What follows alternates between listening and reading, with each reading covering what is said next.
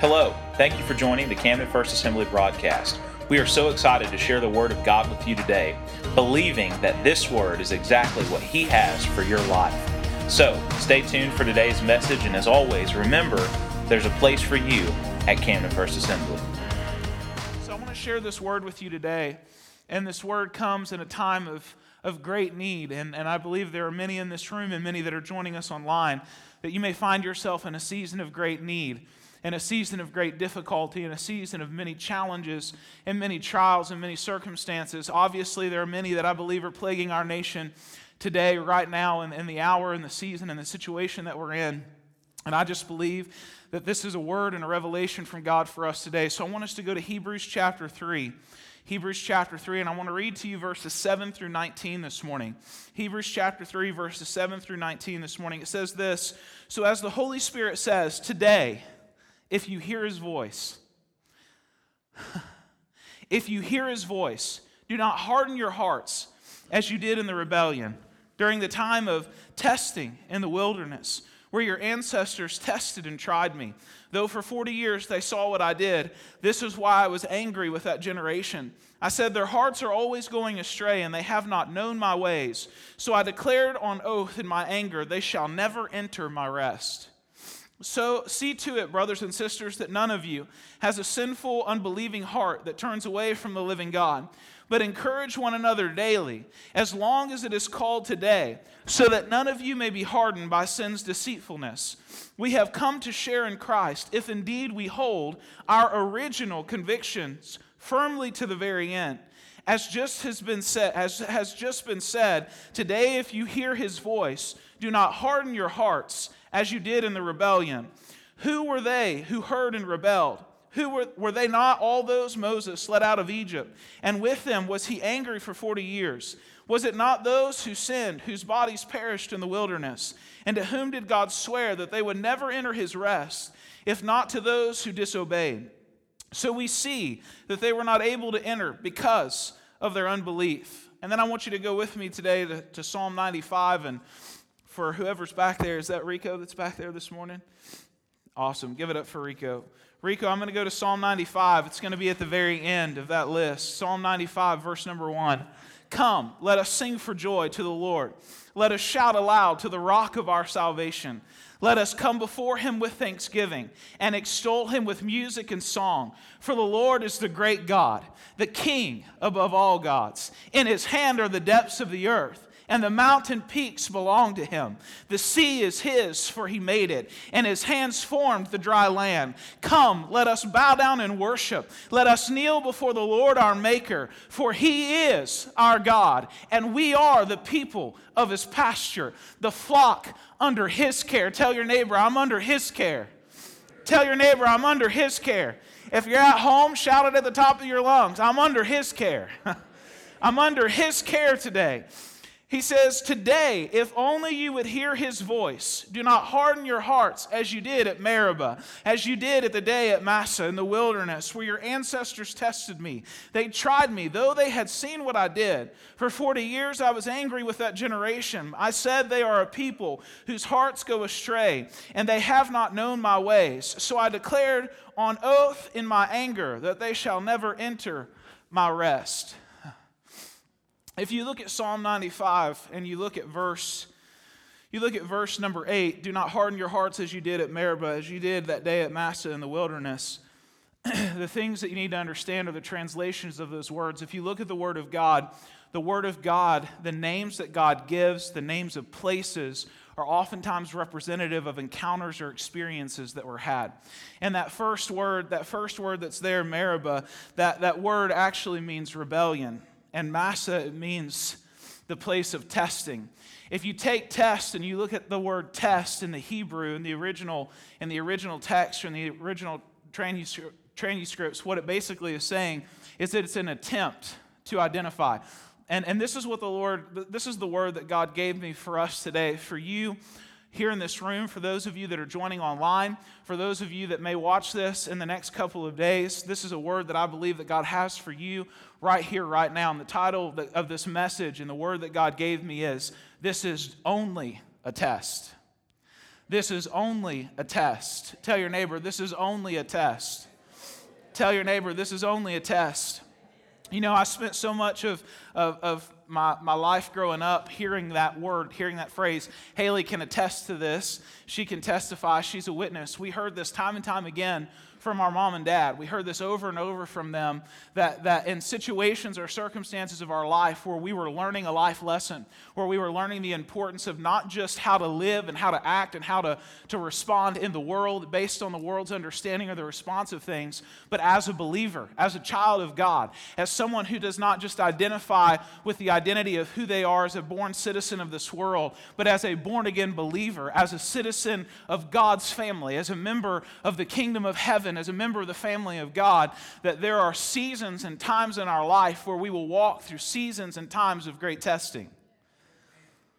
There are seasons and times of our life where we will walk through great testing. And the reason for that is not because it's God's attempt to try to determine how good you are, but it's because it's an attempt of the enemy to try to keep you from the fulfillment of God's promise and plans in your life. I've said it before and I'll say it again. The enemy is not interested in you living in the purpose and the promise of what God has established for your life.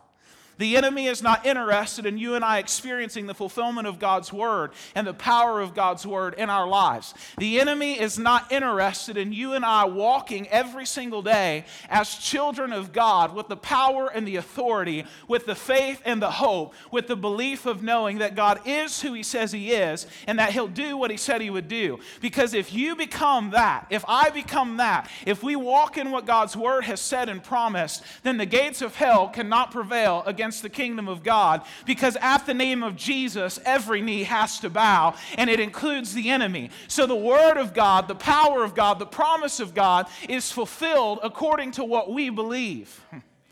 Tell your neighbor what you believe makes a difference. Because what happens is in the, in the moment that we make our minds up of what we believe, is the moment that we determine whether or not we will stand the test whether we will survive the test, whether we will pass the test. I don't know about you, but I hate tests.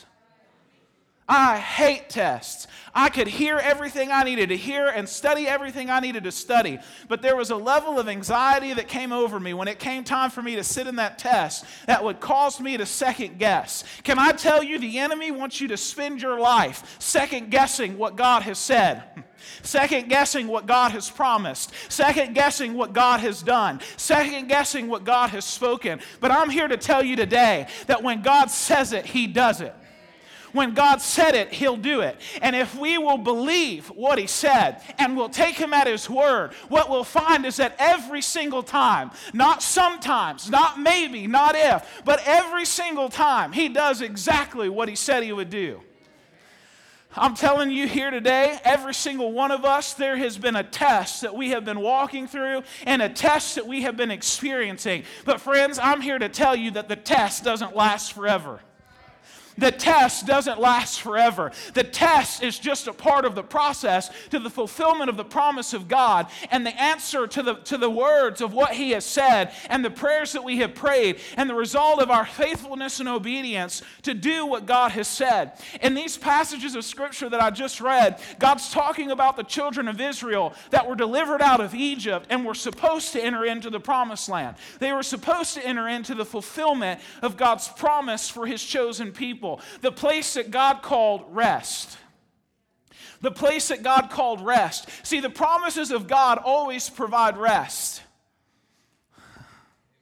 The promises of God always provide rest. It's why the enemy uses worry to keep us from entering into the rest that God intended, because if he can keep us in a constant state of chaos, we'll never stand firm on the solid rock that Psalm 95 talks about as the anchor and the source of our response to our situation. The enemy does not want you and I to live by faith. The enemy does not want you and I to believe that God is who he says he is and that he'll do what he said he would do. Because the moment that we do is the moment that things begin to change. For Joshua and Caleb, for 40 years, because they believed what God had said, because they trusted what God had declared, because they held on to the promise of what God had spoken. Not only did they survive the test, not only did they survive the wilderness, but they got to experience the fulfillment of the promise.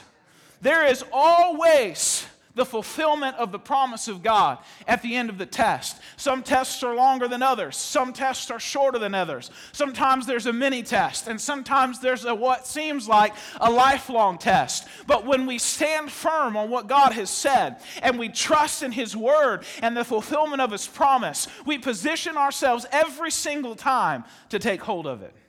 The writer in Hebrews chapter 3 was reminding the church, reminding us today of the importance of believing what God has said, listening to the voice of God, taking hold of the word of God, and standing firm in what He has said and standing firm in what He has promised. I'm convinced now more than ever that the enemy is trying to do everything that he can to distract us from listening to the voice of God and from turning our attention to His word. Because if he can keep us from the word of God, then we'll lose sight of the promise. We'll lose sight of the power. We'll lose sight of the breakthrough. We'll lose sight of the fulfillment of what God has purposed for our lives. And we will miss seeing the fulfillment of God's promises and the destinies that He's intended for us to experience and walk in. But I'm thankful today that the church is awakening, that the church is arising, that the church is looking forward with eyes that are wide open and ears that are ready to hear and receive the Word of God, that are looking at our present circumstances and situations situations and saying,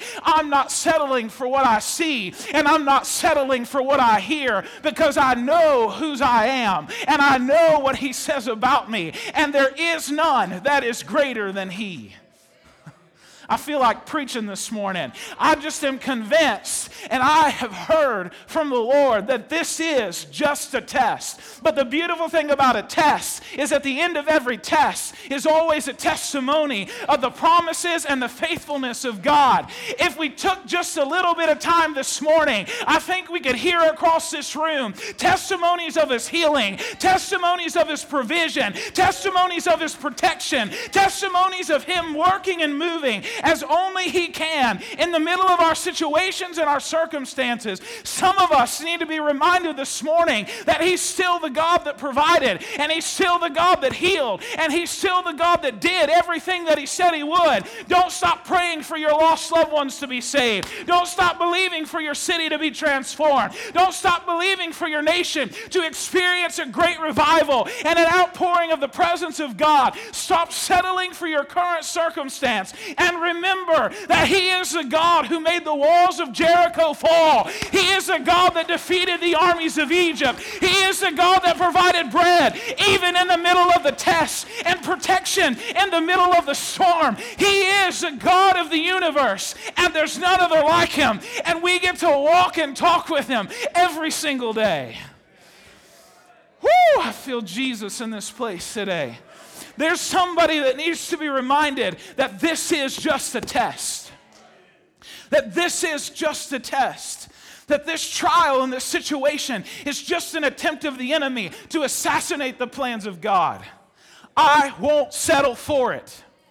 I will not become complacent with the test, but I will remain steadfast worshiping the King of Kings and the Lord of Lords and giving him glory and praise. Connor, do you have a reason to praise and do you have a reason to worship when you're still in the middle of the test? You better believe it because his word is full of reminder after reminder, of promise after promise, of breakthrough after breakthrough, of fulfillment after fulfillment, of him doing and being everything he said he was, he is, and he will continue to be.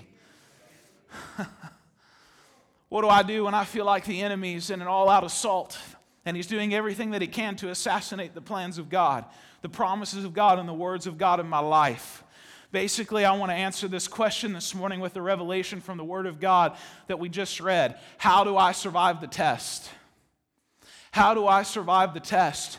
Too many people, too many times in the body of Christ, we have not survived the test because of the enemy's lies because of the enemy's attempts to steal, kill, and destroy, because of the enemy's attempts to try to do everything that he can to keep the church and to keep the word and the plan and the purposes of God from advancing. But every single time he fails, when there is someone who will rise up and say, no matter the test, no matter the storm, no matter the difficulty, I refuse to settle for anything less than His Word.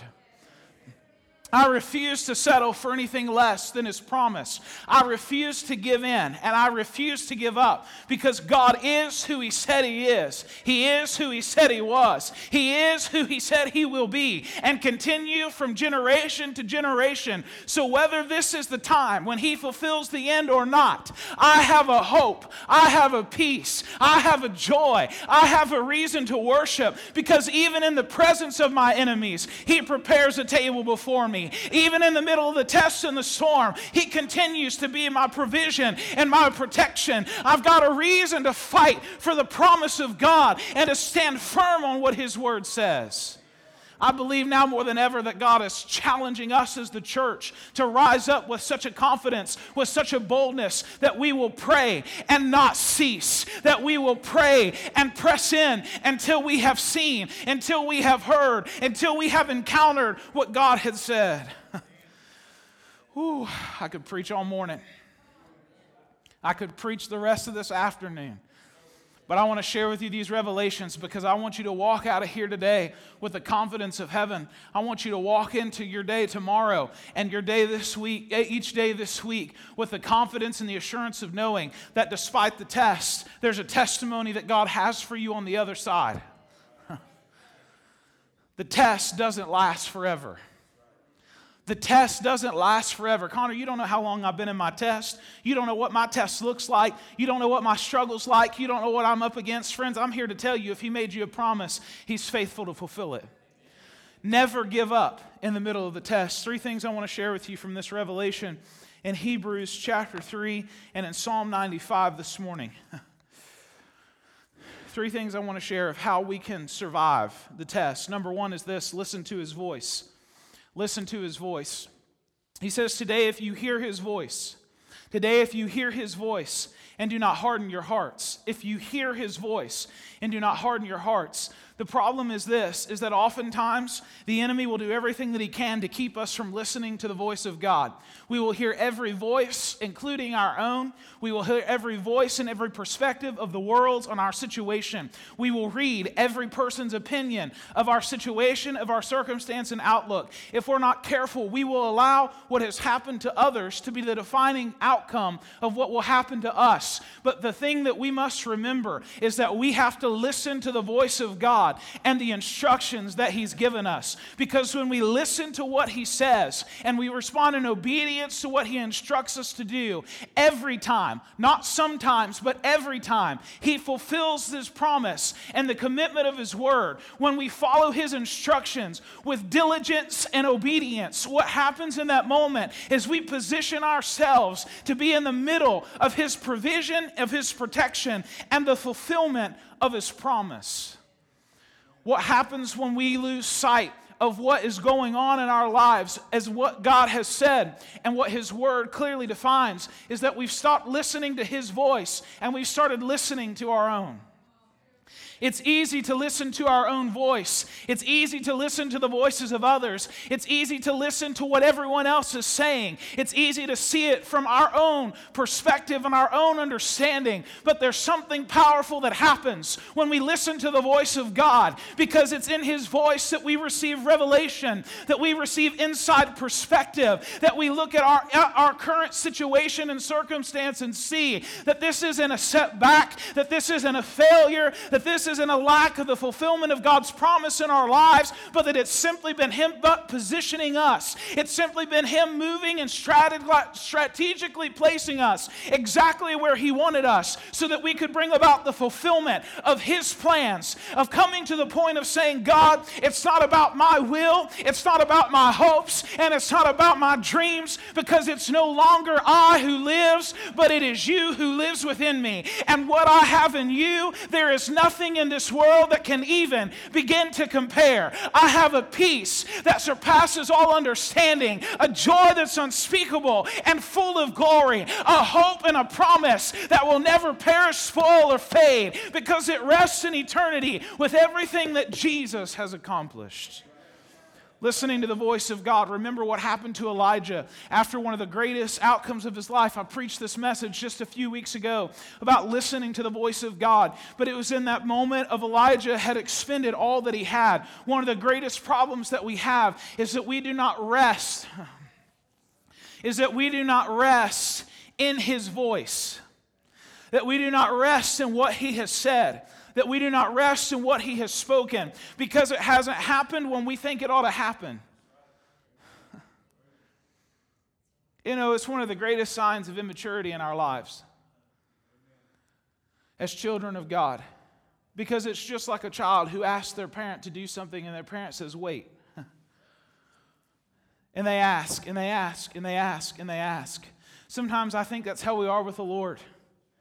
The beautiful thing about him is he never gets tired of us asking. He never grows tired of us asking.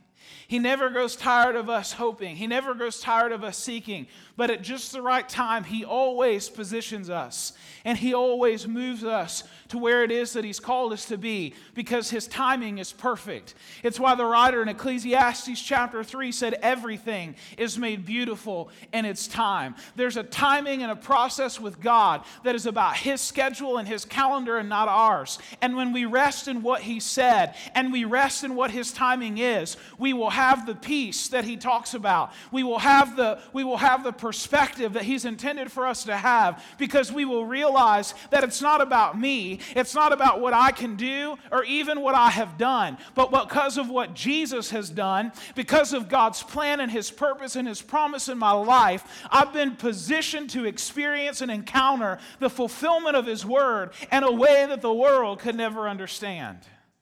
The voice of God brings revelation and perspective. It gives us the words that we need in order to stay focused in the midst of the battle. Following the instructions of what God has said removes the pressure off of us of trying to make it happen. we live in a world today that is driven by a pressure to make it happen because of a fear of missing out. But, friends, I'm here to tell you today when you and I listen to the voice of God, we don't have to fear missing out on anything because we'll be right where we need to be the moment that He comes to fulfill His promise in our lives. Listening to his voice reminds us of who we are, reminds us of what he's called us to, and gives us the instructions of what he's called us to do. When we obey what he has said, we position ourselves to experience what he has promised. Do not harden your hearts as you did in the rebellion. What happens in the moment of following God is a decision to not do it our way, but to do it his. When we follow what God has said, we remove ourselves from a place of rebellion and operate under a place of peace because we follow the instructions that God has given us. Huh. The greatest thing that I believe that is plaguing the church today, now more than ever, is the spirit of offense. I talk about it on a regular basis, but it's clearly evident in the church today. And if you don't believe me, get on Facebook. And if you don't believe that, just listen to some people talk about some people that they used to go to church with. Why? Because it's an attempt of the enemy to create division and chaos in the house of God. Because if there, if there is division in the family, if there's division in the house, then we can never walk in unity and be the body that God called us to be. The enemy uses offense to create chaos and division so that the mission and the vision and the purpose and the plan of God is stalled. God's plan and intention was for his people to walk into the promise and enter the rest that he had said. But because they refused to listen to his voice and respond in obedience, they spent 40 years of their life in the wilderness, and those that responded in rebellion died there. I've said it before I don't want to die in the wilderness.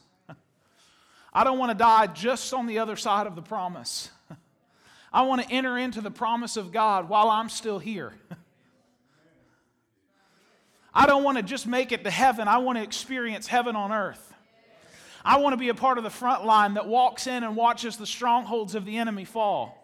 I want to walk in and be a part of the front lines that watches the kingdom of God invade this earth as Jesus intended, to, intended for it to, as the church continues to illustrate and continues to function as He designed and envisioned for it to, as we see the lost saved and the sick healed and the dead raised and the bound set free. I don't want to miss out on being a part of the fulfillment of the promise of God here and now because I wanted to do it my way or wasn't happy that He hadn't already done it or worse, became offended at one of my brothers or sisters in Christ and robbed myself of being obedient and walking in the love and the grace and the mercy and the forgiveness that God intended me to have. If someone offends you, do what the word says and go to them and have a conversation. Don't do it on Facebook.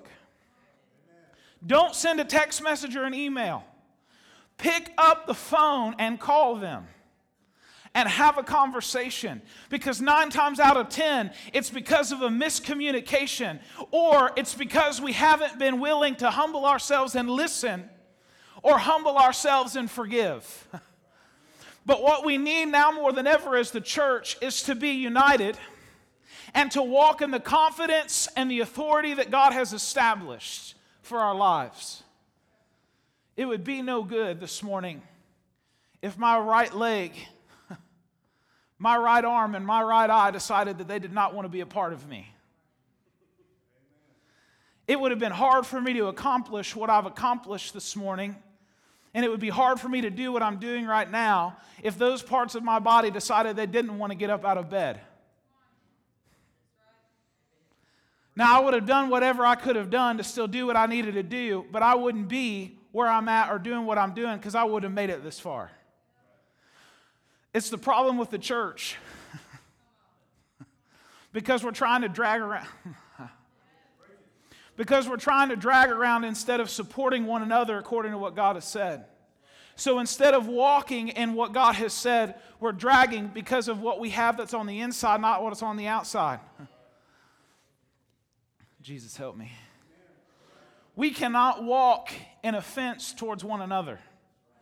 And it's important for us to walk in the forgiveness that God has established so that we can fulfill the promise and the mission of what God has said because He's called us to be one body, all functioning.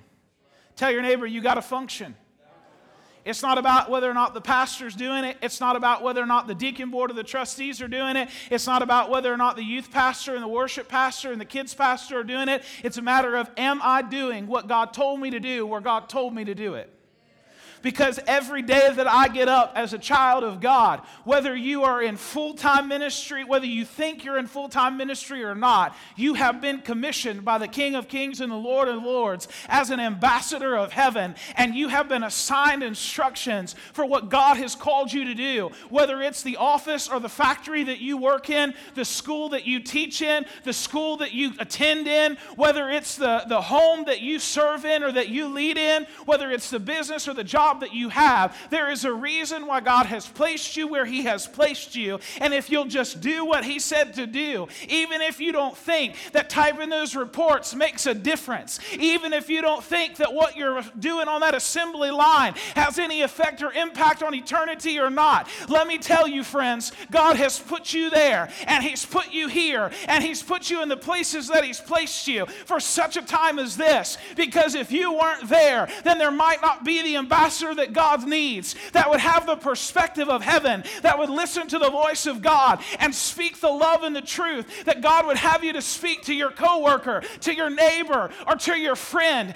God has put you where He's placed you for such a time as this, so that when He speaks to you, He knows that you'll respond in obedience and experience not only the blessing of being a part of someone else's miracle, but being a part of seeing the fulfillment of His will on the earth. Every single time we do, we experience the blessings of God. Listen to his voice. How do I survive the test? I listened to his voice. Shadrach, Meshach, and Abednego faced the test of all tests when they were instructed by the king and the elders of the king to bow down and worship the, the image of, of of the king that had been erected, and they refused, according to the word of God and the instructions that God had given, to bow down to any other God, to any other idol. And when they were faced with that uh, co- confrontation from the king, their response was, We will not bow to any other one because there is only one God, there is only one king. And in the face of their test, they listened to the voice of God. And what happened? In the middle of the fire, he met them there. Just because you're in the middle of the test or the middle of the trial does not mean that the one who came, the one who defeated death, hell, and the grave, is not in the middle of the fire with you today. It's the reason why you've been unsinged. It's the reason why you still have peace. It's the reason why you still have provision. It's the reason why you still have protection. Because it's even in the middle of the battle, even in the middle of the fire, even in the midst of the storm, He's there. Listen to His voice. He'll remind you of what He said.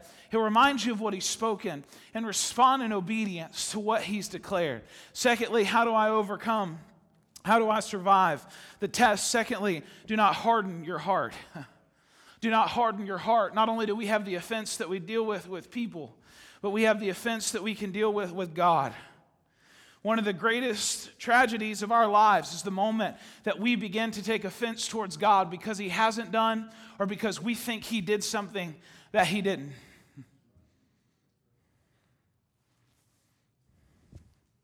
It got real quiet in here this morning. There's nothing more frustrating than feeling like when God hasn't done what we thought He ought to do when we thought He ought to do it. We get frustrated with each other when each other don't do what we think they ought to do. when my spouse, my friend, my family member didn't do what I thought they ought to do when I thought they ought to do it. Sometimes we want to talk to God the same way we talk to them. uh. Listen, there's nothing wrong with getting frustrated. We get frustrated with each other and we convey that frustration. And we have two choices in that frustration to either work through it or to become offended by it. And the same is true with God. We can either choose to trust that He is who He says He is and that He does what He says He does and we listen to His voice and we understand what, what His word says, or we harden our hearts against the Lord and in rebellion miss out on the fulfillment of what God's plan and what His promises for our lives. he says, during this time of testing in the wilderness, where your ancestors tested and tried me, though for 40 years they saw what I did, that is why I was angry with that generation. I said, Their hearts are always going astray, and they have not known my ways. So I declared on oath in my anger, They shall never enter my rest. You know, our anger and our frustration comes honestly. We're made in the image of God. I have news for you this morning God gets angry. You know how I know? Because you get angry. Some of you are more gentle in your anger, some of you need help with your anger.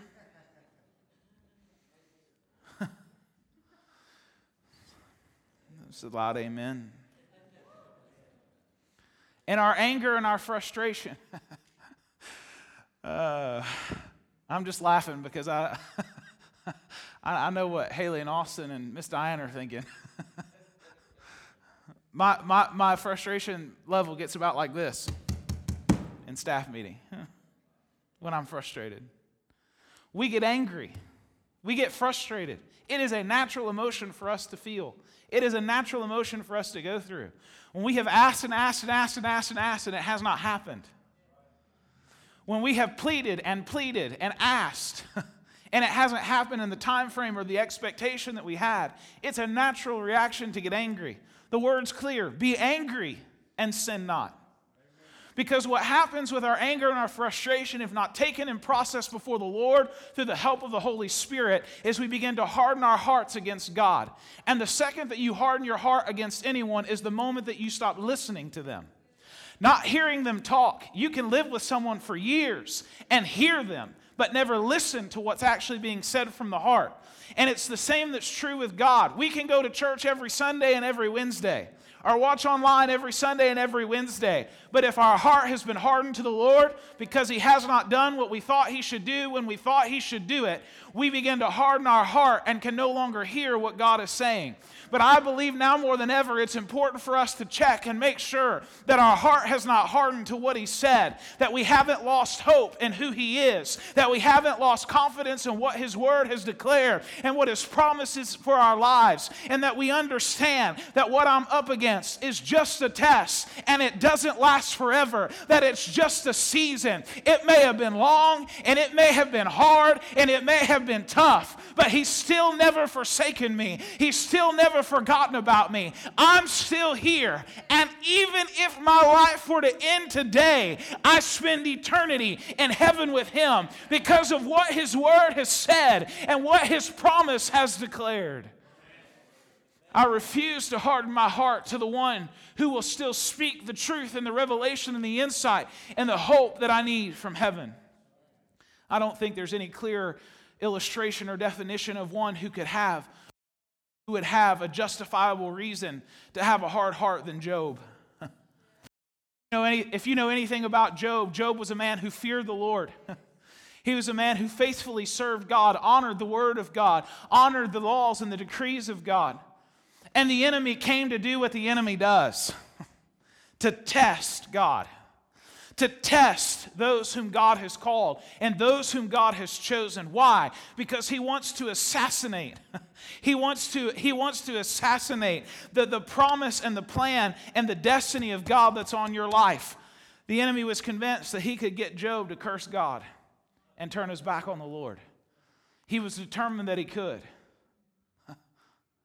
How many times has the enemy been determined to do that in our lives? But yet I refuse. I love what Job said in chapter 23, verses 8 through 17. Maybe you feel like Job this morning. But if I go to the east, he is not there. If I go to the west, I do not find him. When he is at work in the north, I do not see him. When he turns to the south, I catch no glimpse of him. But he knows the way that I take.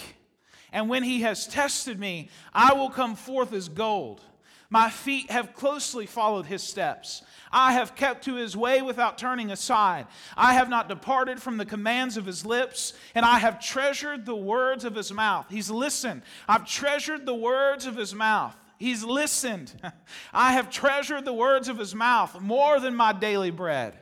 But he stands alone, and who can oppose him? He does whatever he pleases. He carries out his decree against me, and many such plans he still has in store. Many such plans he still has in store. The best is yet to come. I don't have time to preach this message this morning. This is why I am terrified before him. When I think of all this, I fear him. God has made my heart faint. The Almighty has terrified me. Yet I am not silenced by the shadows.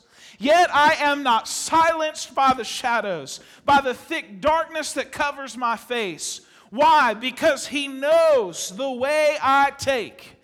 And at the end of this test, at the end of this test, I will see. Even in the deepest, darkest moment of his trial and his situation, Job still believed in who God was. He refused to harden his heart against God because he knew who God was.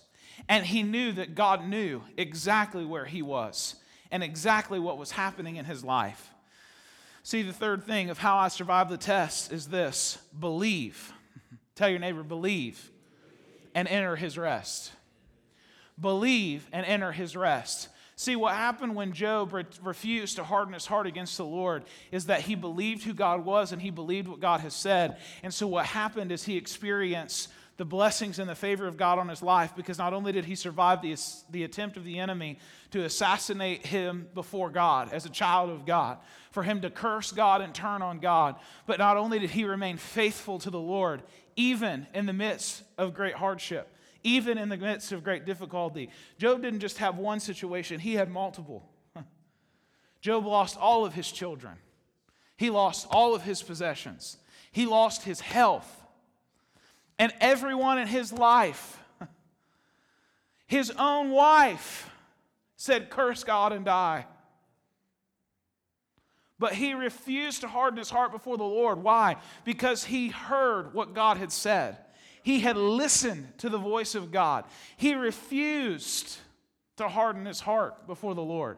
He had refused to give in to what the situation and the circumstance and the outcome and the grief and the pain and the trial of his storm look like. Why? Because he knows who God is and what he said. What happened? What did Job receive? Twice as many possessions, twice as many children as he had before his trial. The blessings and the favor of God on his life, his health fully restored.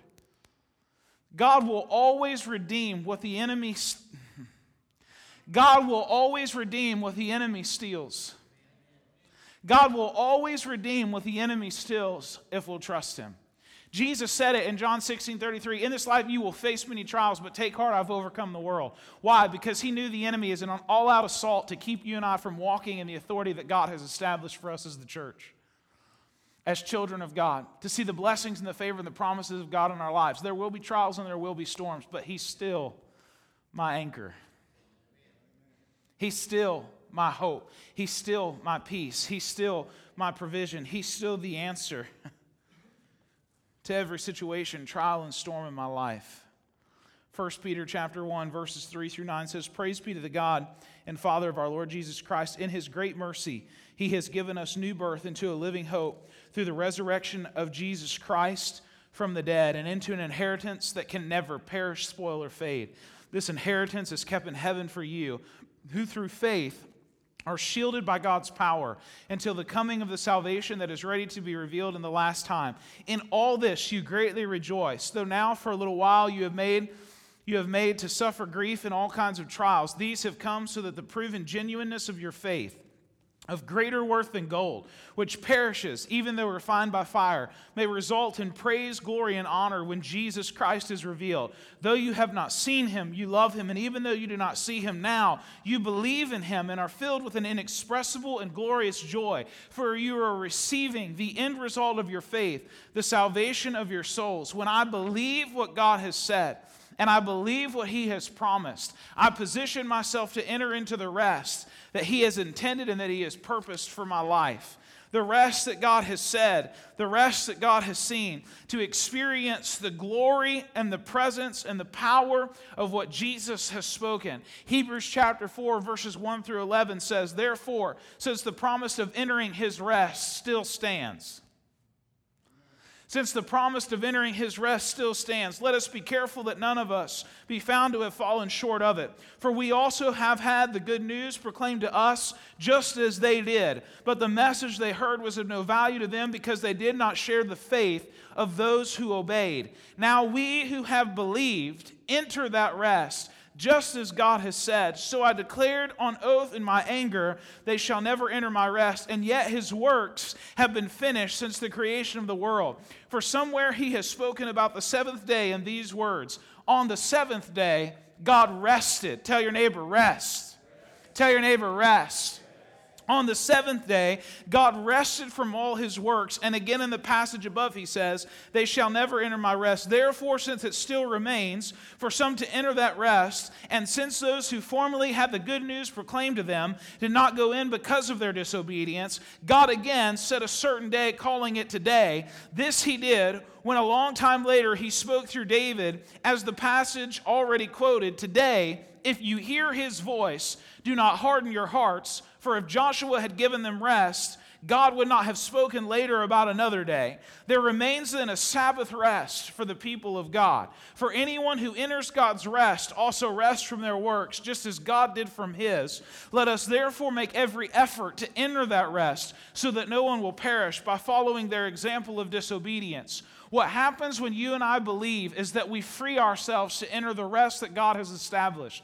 It is the reason why you have heard pastors from all denominations, non denominations, men of God, women of God who preach the Word of God talking about the rest of God so intently over the last course. Hmm. Over the last course of the past several years, because there is no substitute for us as the children of God walking in the rest that God has established for our lives.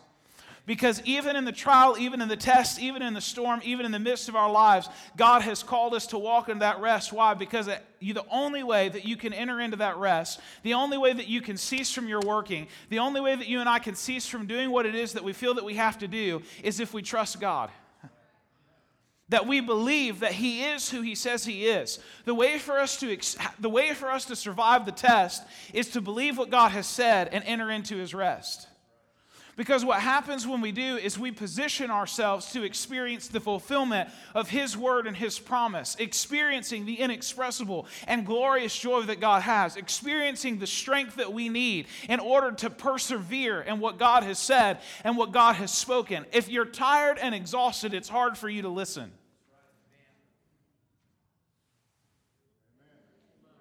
How many of you are asleep right now?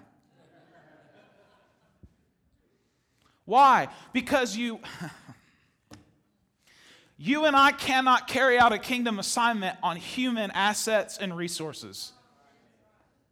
And the problem with the church is that we try to carry out kingdom assignments with human assets and resources, and you can't do it.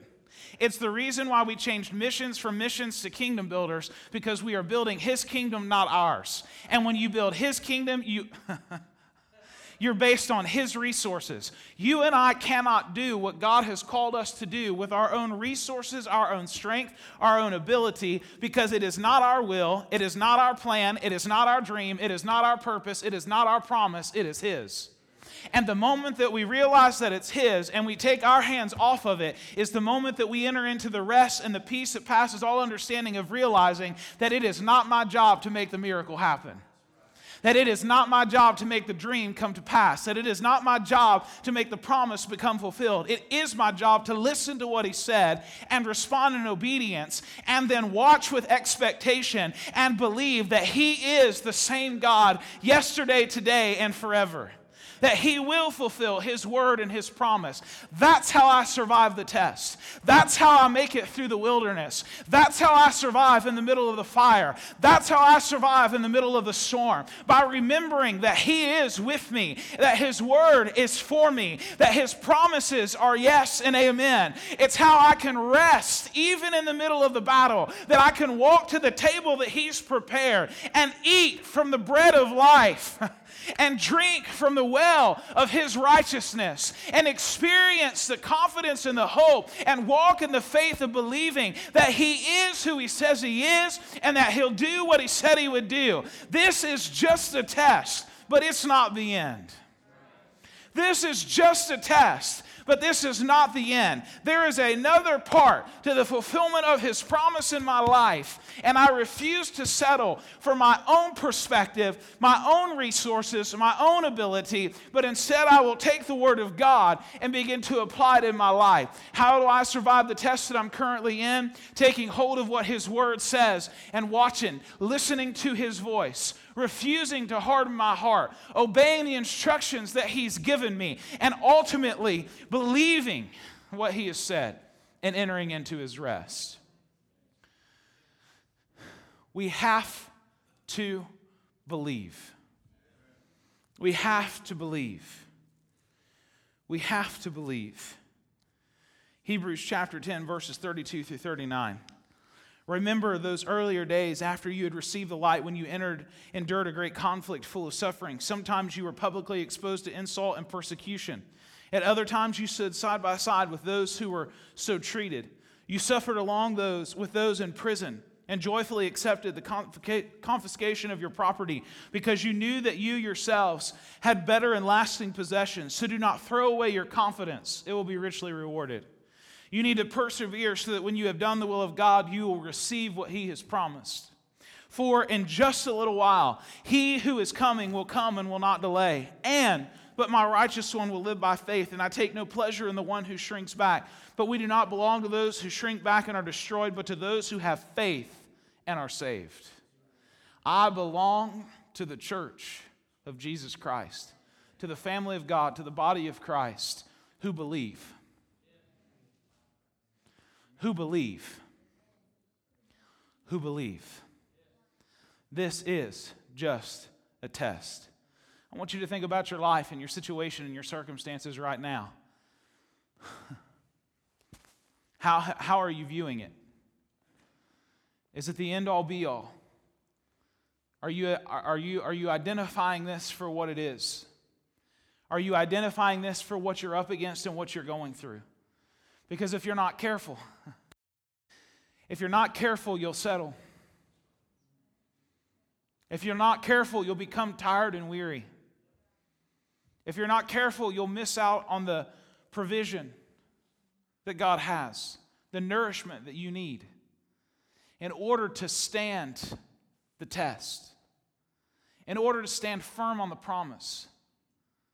You'll miss hearing what He's saying.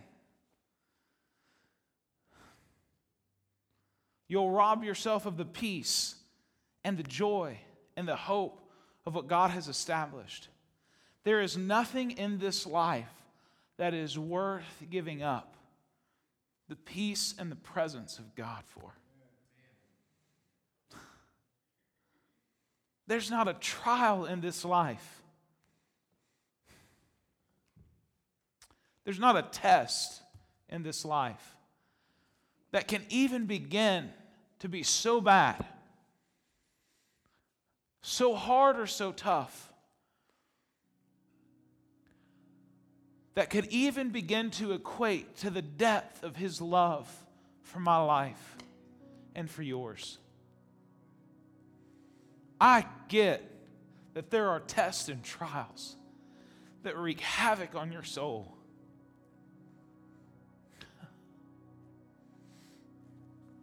So many moments in life where it seems easier to give up, easier to give in easier to settle when the enemy comes in like a flood and every fear and every doubt and every unimaginable storm and difficulty in your life. When you feel like your world has broken. But it's in those moments that the Holy Spirit comes in that the love of God begins to flood, that the peace of God begins to overwhelm. And there's days where it seems like you can't even put one foot in front of the other. But it's in those moments that His peace and His joy and His love and His truth begins to remind you of who you are. And that what you have endured and the losses that you have suffered and the trials and the tests that you have walked through are nothing in comparison to the blessings and the redemption of what He has in store for your life. Because there is nothing that the enemy can take from you that God will not redeem and restore to you. And you may not see the fulfillment of that this side of eternity. but if you will stand the test, when you step from this life into the next, you will reap the rewards that God has for you not only will you see, I believe, the blessings and the promises of God fulfilled this side of eternity, but there are some that you will not see until you step into the other side of heaven. It's why his word said, it's why Jesus said what he said in Matthew 6 Don't store for yourselves treasures on earth where moth and rust destroy and where thieves break in and steal, but store up for yourselves treasures in heaven where moth and rust cannot destroy, where thieves cannot break in and steal. For where your treasure is, there will your heart be also. My heart is set in eternity with Him because of what Jesus has done. there may be some tests and there may be some trials, but even in the tests and the trials, I've seen His faithfulness, I've seen His blessings, I've seen His provision, I've seen His promises.